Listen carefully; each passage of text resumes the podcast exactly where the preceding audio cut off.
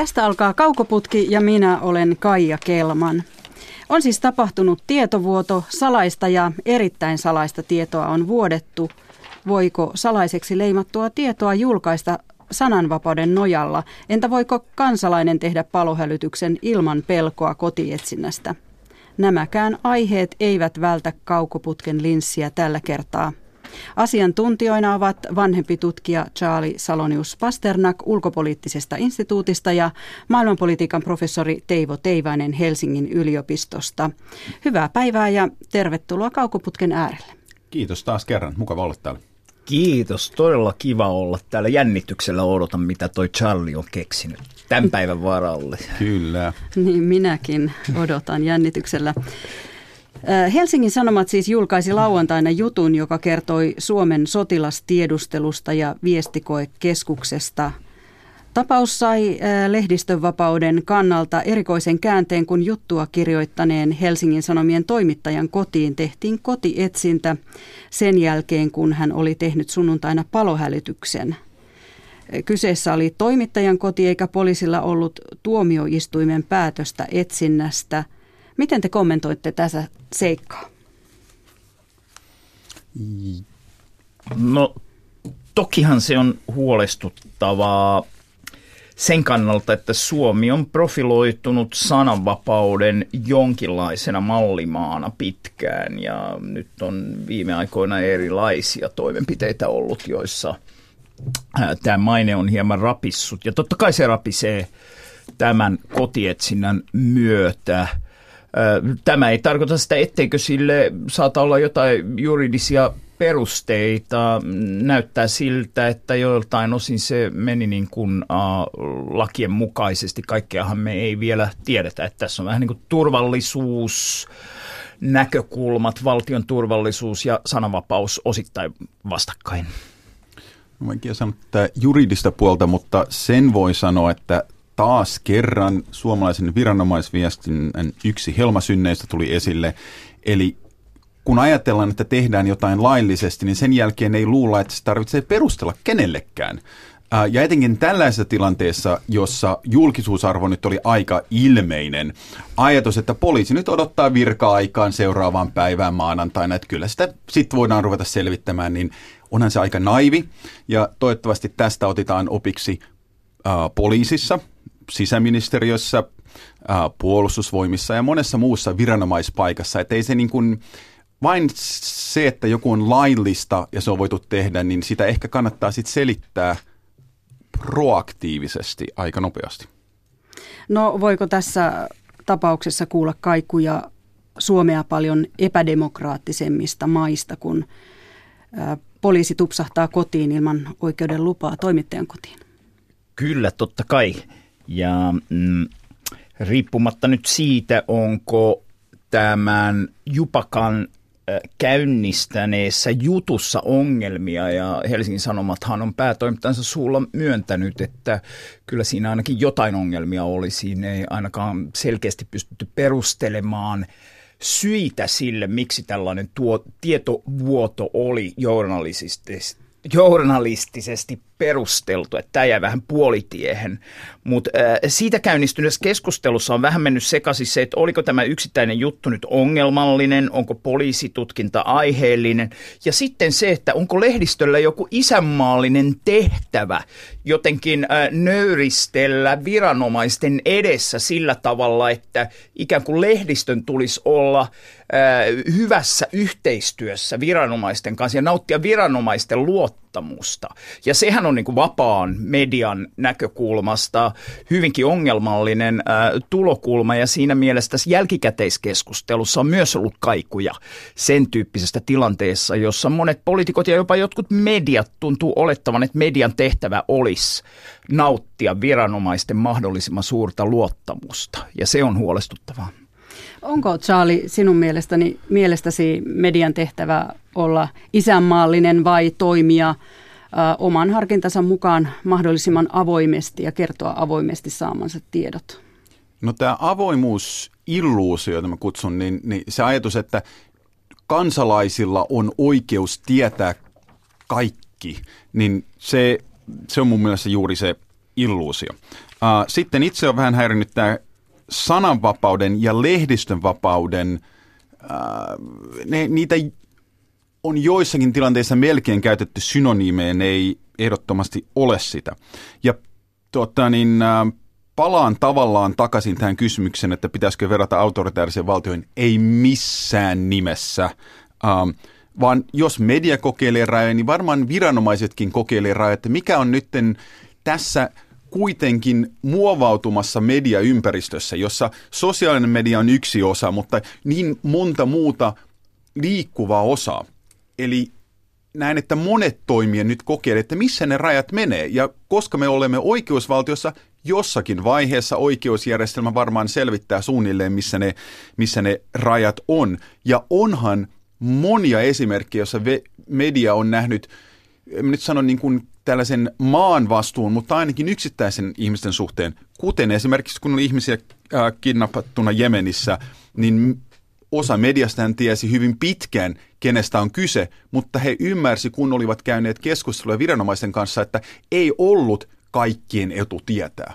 Ää, niin, niin tämän perusteella jo voi sanoa, että aivan eri ää, tavallaan ongelmissa me painitaan tämän yhden keissin suhteen, jos nyt verrataan itänaapuriimme, missä toimittajia tapetaan puhumattakaan monesta muusta maasta. Joo, tietenkään kyse ei ole rinnastamisesta, mutta voiko siinä kuulla kaikuja jostain sellaisesta, niin kyllä nyt kaikuja voi kuulla ja no niistä huolestua, vaikka korkealla. pitäisi äh, selkeänä, että siinä on iso ero. Musta tuli vähän semmoisia olkiukkoja, että eihän kukaan ole vaatimassa käsittääkseni, että kansalaisten pitää tietää ihan kaikki, mitä viranomaiset tietää, tai että lehdistön pitäisi saada paljastaa ihan kaikki, mitä niiden käsiin tulee.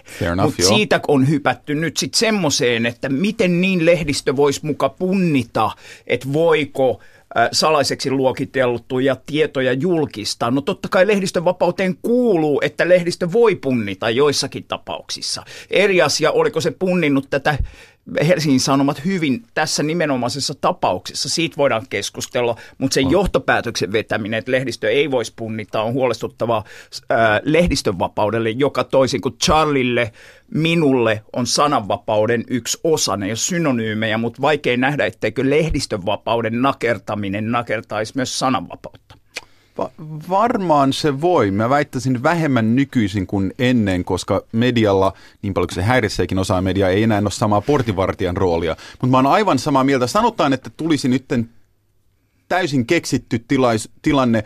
Äh, tulisi selvelle jossakin salaista asiakirjasta, että suomalaiset sotilaat on jossakin ulkomaissa operaatiossa äh, rikkonut kansainvälisiä lakia tai sodan normeja tai muita mun mielestä ehdottoman hyvä syy tuoda ne julkisuuteen ja kertoa, koska sitä kautta voidaan käydä laajempia tärkeitä keskusteluja.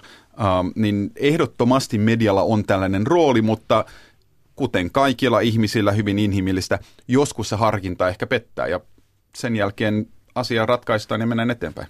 Joo, toihan oli Chelsea Manningin äh, rooli Yhdysvalloissa, jossa näki, että on aineistoa jossa Yhdysvallat tekee sotarikoksia ja päätti toimia oman maansa lakien vastaisesti vuotaa ne ja media päätti julkaista ne. Ja, ja Siinä hyvä, mielessä ja hyvä, hyvä esimerkki. Ja, Tämähän ja, on ihan toisenlainen tämä Hesarin keissi. Kyllä ja hyvä, hyväksyä ne niin kuin seuraamukset. Eli voi rikkoa lakia, mutta silloin tavallaan pitäisi kyllä olla valmis hyväksymään seuraamukset. Ja siltähän nyt näyttää ainakin tässä vaiheessa. Sitten puhutaan hieman lähdesuojasta. Helsingin Sanomien toimittaja oli puolustanut lähteitään ja aineistoaan vasaroimalla tietokonetta käyttökelvottomaksi. Toimittajan kotoa poliisi oli vienyt materiaalia, jonka hän sanoi kuuluvan lähdesuojan piiriin. Niin onko tämä lähteitään var- varjeleva toimittaja nyt konna vai sankari?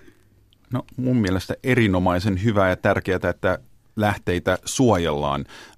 mä kuvittelisin, että jos yksittäisiä tietokoneita, niin niitähän sitä itse dataa voi digitaalisesti suojella ja pyyhkiä monella eri tavalla. tosin joissakin tilanteissa niin säpeleiksi pistäminen on se, se niin kuin viimeinen askel siinä tuhoamisessa. mehän emme voi tietää, ehkä emme koskaan saa tietää, liittyykö tämän niin kuin tuhoamisyritykset tähän keissiin tai johonkin ihan muuhun. Uh, Eli voi olla, että toimittaja vain pelkäsi, että muiden juttujen lähteitä nyt jotenkin julkaistaan ja poliisi saa ne tietoonsa. Ähm, mun mielestä erinomaista, että hän, hän haluaa suojella lähteitä. Eli siitä pisteet Helsingin Sanomien toimittajalle ja tuleeko Vasarasta sitten lähdesuojan symboli tästä lähtien? Mm, eihän sitä tiedä. Lähteiden suojelu on tosiaan yksi lehdistövapauden ihan keskeisiä juttuja ja en tiedä kuinka paljon ne poliisiviranomaiset, jotka teki päätöksen tästä kotietsinnästä, oli miettineet asian kaikkia niitä puolia, että se on myös ää, nakertamassa lehdistövapauden tiettyjä periaatteita Suomessa, kun tehdään kotietsintä toimittajan kotiin tai toimitukseen tämän, tämä ei tietenkään tarkoita, etteikö se silti voisi olla perusteltua jossain tilanteessa toimia näin, mutta joka tapauksessa siinä on tämä iso harkinta, joka ainakin mulle jäänyt epäselväksi, tekikö poliisi tämän harkinnan riittävän hyvin.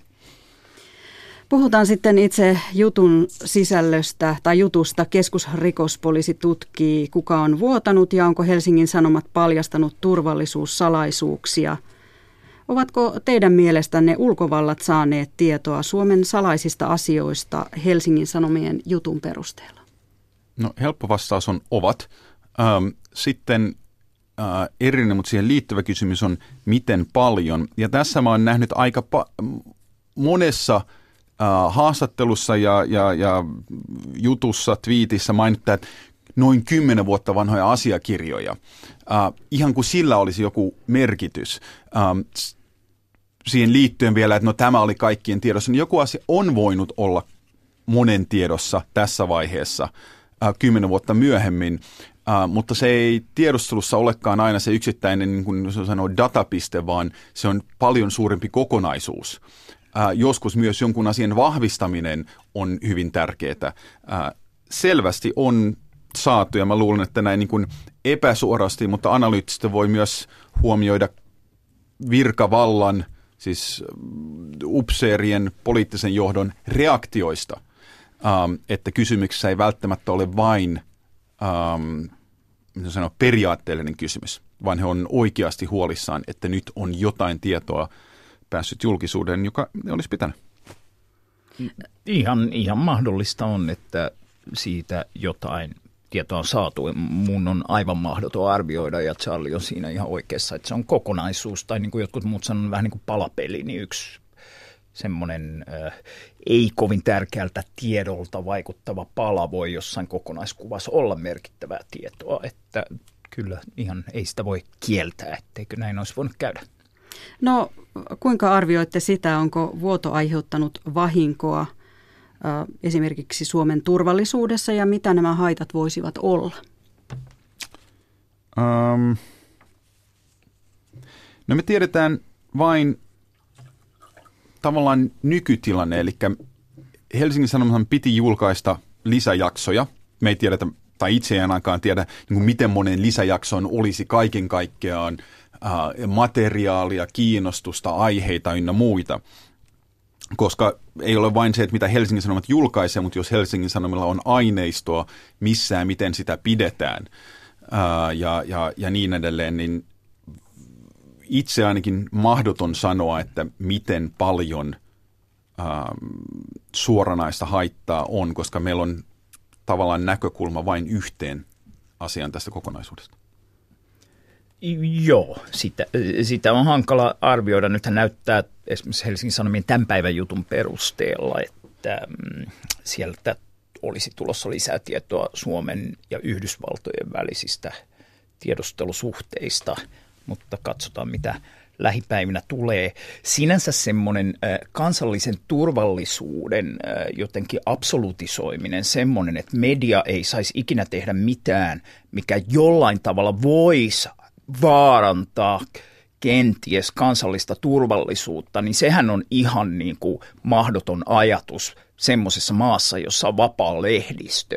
Että totta kai lehdistö Pelottava pitää ajatus. voida toimia semmoisella tavalla, joka saattaa myös osaltaan heikentää joitakin tulkintoja kansallisesta turvallisuudesta. Ja, ja, ja silloin sen niin kysymyksen asettaminen, että onko nyt kansallinen turvallisuus jonain absoluuttisena pyhänä, hyvänä vaarantunut, on niin kuin jo kysymyksenä vähän siinä mielessä ongelmallinen. Musta oli esimerkiksi tosi äh, kiinnostavaa, miten puolustusvoimien tiedot, tiedotuspäällikkö Ohra Aho lähetti twiit... Tiedustelupäällikkö. Tiedustelupäällikkö, joo. joo tiedustelupäällikkö tuolle eh, Helsingin Sanomien vastaavalle päätoimittajalle Kaius Niemelle, jossa twiitissään sanoi, että yhteistyö on ainoa keino luottamuksen rakentamiseen. Ja mä ymmärrän, että ehkä pragmaattisesti syistä tässä tilanteessa Hesarin Kaius Niemi vastasi vähän, jotenkin viittasi johonkin sukulaisiin, jotka ovat sodassa, eikä vastannut, että vapaassa yhteiskunnassa lehdistön tehtävä todellakaan ja ohjenuora todellakaan ei tule olla luottamuksen rakentaminen viranomaisiin eikä niin kuin yhteistyösuhteiden rakentaminen. Että kyllä nyt joku semmoinen vallan vahtikoira-aspekti pitäisi säilyttää tässä keskustelussa. Sanon, että yhteistyö mahdollisuuden luominen ja ylläpitäminen, se on tärkeää jotain suurempaa kriisitilannetta huomioiden, mutta todellakin vallan vahta, vahtikoira, ää, juuri oikea sana aiemmin tuli käytettyä, tulkinta kansallisesta turvallisuudesta. Suomessahan oli, miten nyt kauniisti sanoisi, 70-luvulla kaikenlaisia tulkintoja siitä, että mitä sai ja ei saanut sanoa just kansallisen turvallisuuden nimissä, niin siihen ei toivottavasti koskaan palata. Ähm, sitten asiaan Suomi-USA-suhdetta, niin – Uh, siitä pitäisi puhua paljon avoimemmin. Uh, hyvä, jos Hesari näin tekee. Tietenkin toivon, että he sitten osaa peitellä jälkensä tarpeeksi hyvin, mutta itse asia on, on hyvä ja epäilen, että jos Hesari olisi julkaissut juttunsa uh, ilman näitä leimapapereita viikonlopun aikana, niin, niin me ei varmaan edes keskusteltaisiin tästä. Eli asia ja miten se tehdään on ehkä eri asia. No voiko tässä haitassa olla kyse juuri siitä, että tiedusteluyhteistyötä tehdään länsikumppaneiden kanssa ja, ja eikö tämä tietovuoto osoita, että ei ole oikein hyvin hallittu tätä tiedustelutietoa? No mä sanoisin ei, koska nykyyhteiskunnassa, kuten Yhdysvallat oikein selvästi tietää ja Ruotsi ja, ja, ja niin yksittäinen ihminen voi tehdä päätöksiä. Ne on aina voinut tehdä, mutta nyt ne voi vain jakaa sen informaation ehkä helpommin tällaisesta. Ähm, yleisesti mä sanoisin, että Suomella on, on ihan hyvä ähm, luottamus rakennettu tässä.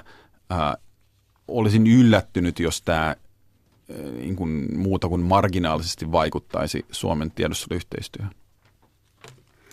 No, Ainakaan vielä. Mm, Onko teidän mielestänne kuitenkin siis Helsingin Sanomissa julkaistut tiedot tarpeellista julkaista, että tällä perusteella ainakin voidaan sanoa, että on saatu varmuus, että vuotoa tapahtuu, jos joku, onko joku tyytyväinen siitä, että saa tämän tiedon, että näin on käynyt? Mulla ei ole tuohon vahvaa kantaa. Tavallaan sen, että vuotoa tapahtuu, olisi voinut ilmaista ilman, että laittaa kuvia niistä itse dokumenteista, että Hesarin äh, ensimmäisen artikkelin yksi ongelma tosiaan oli, että siinä ei riittävästi perusteltu sitä, miksi salaista tietoa on tarpeellista julkistaa. Ja tämän seikan ongelmallisuus on mun mielestä ilmeinen. Ja äh, mun huolestus kohdistuu siihen, että sit siitä vedetään yleisempiä johtopäätöksiä, että media ei voisi käyttää harkintavaltaa siinä, että voiko salaisia aineistoja julkistaa ja toistan, että kyllä vapaassa yhteiskunnassa pitää voida tietyissä tilanteissa julkista salaista tietoa. Jep. Olisiko käynyt niin, että, että jos tältä juttua ei olisi julkaistu, niin sitten kukaan puolustusvoimissakaan ei, eivät, eivät olisi tienneet siitä, ei olisi tiennyt mennään ehkä tota, niin, ähm, tota, niin, de, de, ei, no, dekkarikirjallisuuden ja muun puolelle. Ähm, me oletan, että tässä huoneessa emme tiedä, kuka tai ketkä on tätä vuotanut, eli, eli emme voida tietää taustoja ja motiiveja. Ähm, ei myöskään voida tietää, onko puolustusvoimat tavallaan seurannut tätä jo pitempään ja, ja mikään näistä. Ähm, se, joka on tullut esille, on tämä ajatus, että tämä olisi niin kuin puolustusvoimien itse masinoima tällainen vähän kutsuttu false flag informaatio-operaatio, jolla nostettaisiin tiedustelun profiilia, niin se tuntuu uskomattoman kaukaa haetulta. Sen voisi tehdä niin kuin helpommin. Mutta tota, niin, miten paljon puolustusvoimat ja turvallisuusviranomaiset on tiennyt etukäteen, niin mitään kuvaa. No niin, tämä aihe on paketissa. Kello etenee armottomasti kohti yhtä toista. Puhutaan Suomen alkuperäiskansasta saamelaisista. Hallitus on aloittanut saamelaisten sovintokomission valmistelun. Kyse olisi saamelaisasioita käsittelevästä sovintoprosessista. Mistä on Teivo kysymys? No maailmallahan on äh, jo vuosikymmenten ajan ollut yleistä, että semmoisiin menneisyyden vääryyksiin – suhtaudutaan esimerkiksi sillä tavalla, että perustetaan totuuskomissio tai totuus- ja sovintokomissio. Ja tämä ajatus on Suomessa noussut eri tahoilla, nimenomaan saamelaiskysymyksessä saamelaiskärajät on pitäneet sitä yllä, puhuvat käsittääkseni totuus- ja sovintoprosessista. Ja nyt Suomen valtio on äh, ilmoittanut, että äh, tämmöinen pyörä laitetaan liikkeelle – käyttänyt termiä, joka mun mielestä on hieman ongelmallinen, nimenomaan sovinto komissio tai sovintokomitea. Ja tästä on aika isoja kiistoja. Mä oon tutkinut eri puolilla maailmaa totuuskomissioita, totuus- ja sovintokomissioita ja aika harvoin niin kuin lähdettäisiin se sovinto edellä, että ikään kuin, että oletuksena, että Suomen valtio nyt vaikka pyytäisi anteeksi saamelaisilta ja sanoisi, että paiskataan kättä, unohtakaa menneet, Painois, tehdään sovinto ilman, että alettaisiin katsoa, mitä siellä oikeasti tapahtuu ja katsoa myös, mitä muutoksia tulisi tehdä vaikkapa maankäyttöön liittyvissä oikeuksissa ja siellä on isoja juttuja, kaivoksia, ratahankkeita. Historian opetukseen ihan konkreettisesti. Ja, ja sitten nämä historiaopetukset, kouluopetukset saamelaisaktivisteista osa puhuu siitä, että Suomen valtion tulisi myös tunnustaa Suomen valtion kolonialistinen toiminta, ja tähän iskee semmoisen aika tiukkaan hermoon suomalaisessa jotenkin mielenlaadussa, että miten niin mekö suomalaiset kolonialistit, että älkää viittikö me köyhä ja kotajainen kansa. Ja se voi olla hyödyllistä myös suomalaiselle niin kuin itseymmärrykselle pohtia, että olisiko siinä joku pointti silloin, kun saamelaiset puhuu suomalaiskolonialismista. Että tämän tyyppisiä kysymyksiä tässä todennäköisesti lähiviikkoina ja kuukausina nousee ehkä hiukan, hiukan aiempaa esiin, kun tämä totuus- ja sovintoprosessi mahdollisesti etenee. No mitä kipeitä asioita saamelaisten historiassa sitten on, joita emme riittävästi tunne? No onhan niitä tutkittu aika paljon. Mäkään en ole sillä tavalla saamelaisasioiden asiantuntija, että en haluaisi liikaa mestaroida tässä. Käsittääkseni tämä asuntolakoulu – kysymys on yksi semmoinen, joka kaipaisi lisää selvitystä ja onkin mahdollista, että yksi mm, järkevä fokus tämmöiselle sovinto-totuusprosessille voisi olla nämä asuntolakoulut. Eli se, miten saamelaislapsia vietiin, joidenkin mukaan revittiin, siinä voi käyttää monia termejä pois yhteisöstä ja samalla niin kuin heidän kieli ja kulttuuri ää, jotenkin häipyi tässä prosessissa, kun ne joutuu asuntolakouluihin. Kanadassa on ollut totuus- ja sovintokomissio keskittynyt paikallisiin alkuperäiskansoihin ja se on nimenomaan keskittynyt näihin asuntolakouluihin, että kyllä niissä esimerkiksi riittäisi aika paljon aa, pureskeltavaa vielä. Eli millaista tulosta te nyt toivoisitte tästä komissiosta ja pitäisikö sen olla myös totuuskomissio? No kyllä mun mielestä se totuus olisi järkevää olla siinä mukana. Aivan olennaista on se, että siinä äh, kuunnellaan ja äh, saamelaisten ääntä ja sa- eri äh, niin kuin ääniä, joita saamelaisyhteisöstä tulee. Ja äh, sitten jos tällainen komissio perustetaan, että siinä saamelaisille annetaan myös merkittävä rooli sen komission pyörittämisessä. Ja seuraavaksi Yhdysvallat on käsittelyssä. Yhdysvallat on julkistanut uuden turvallisuusstrategian. Miten tarkkaan olet ehtinyt tähän perehtyä, Charlie? Nyt ehkä niin tarkkaan kuin kaikkiin edeltäviin, mutta tuota, niin, tarpeeksi tultu luettua, ähm, että kuten usein, niin äh, se ilmaisukieli joskus päättää tällaisia jatkumoita, joita kuitenkin löytyy sieltä, mutta onhan siellä eurooppalaisen näkökulmasta esimerkiksi se, että ilmastonmuutos on, on niin kuin pyyhkäisty pois sieltä virallisesti. Sitten on ihan eri asia, mitä esimerkiksi Pentagon tekee tälle asialle. Äh, mutta ainakin tässä asiakirjassa pyyhkäisty pois. Ja ehkä suurin huomio on, miten äh, kilpailu ja etenkin taloudellisella puolella on nostu nostettu esiin. Ähm, eli verrattuna sitten parin tai parin vuosikymmenen edeltäviin, niin, niin tämä sanotaan terrorismi, nämä tietenkin tulee esille, mutta se taloudellinen kilpailu todellakin on, on ehkä vahvemmin esillä kuin ennen on ollut. Yhdysvallat torppasi eilen YK turvallisuusneuvostossa päätöslauselma luonnoksen, joka koski Yhdysvaltain presidentin julistusta Jerusalemista. Pari viikkoa sitten Trump julisti tunnustamansa Jerusalemin Israelin pääkaupungiksi. Mikä oli hänen kimmokkeensa tässä julistuksessa? Jaa, tota niin, äh, eiköhän vain henkilökohtainen halu, koska mitä mä nyt on ymmärtänyt, niin aika monta hänen sanoisi vakavista neuvonantajistaan oli, oli sitä mieltä, että ehkä tule kuitenkaan auttamaan mitään lähi prosessia tai, tai lähitilannetta, niin, niin äh, äh, hän on aiemmin puhunut tästä aika usein, eli tämä ei ollut hetken mielijohde.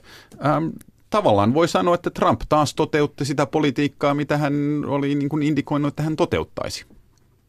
Ja hankalassa tilanteessa näiden äh, käynnissä olevien tutkintojen kannalta Yhdysvalloissa Venäjä-yhteyksistä ja muista, niin äh, toisaalta on tietysti huomion siirtämis merkitys tällä toimenpiteellä ja myös se, että ennen kaikkea näille evankelikaalisille kristillisille äänestäjille, jotka muodostaa yhden hänen kuitenkin kaikkein keskeisimmistä tukiryhmistään, niin tämä oli varmasti mieluisa uutinen ja auttaa sitten eh, jotenkin vahvistamaan uskoa presidenttiin heidän joukoissaan hetkenä, jolloin kritiikkiä tulee eri puolilta ja, ja voi vain huomioida, että siis tarkoitus on maailmanloppuun tulossa. Tämä, tämä on se pointti, miksi, miksi sinne keskittään. Eli ei se ole mikään tällainen hieno pieni kulttuurinen syy, että miksi nyt Jerusalemin on tärkeä tälle tukijaryhmälle, vaan, vaan kyllä se on niin meille muille ihmisille merkittävästi tummempi syy.